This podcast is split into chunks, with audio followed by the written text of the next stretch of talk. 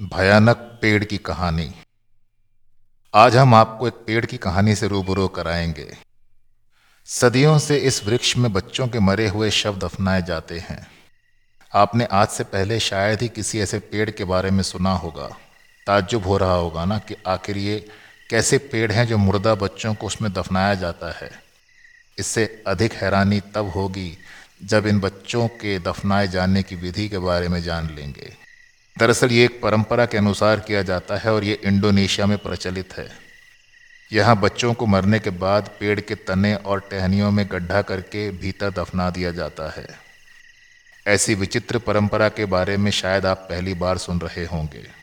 बच्चों की लाश को एक कपड़े में लपेटकर ताड़ के पेड़ से बने फाइबर से ढक दिया जाता है। समय गुजरने के साथ पेड़ों के ये गड्ढे भर जाते हैं। लेकिन ऐसा क्यों किया जाता है, ये भी जान लें।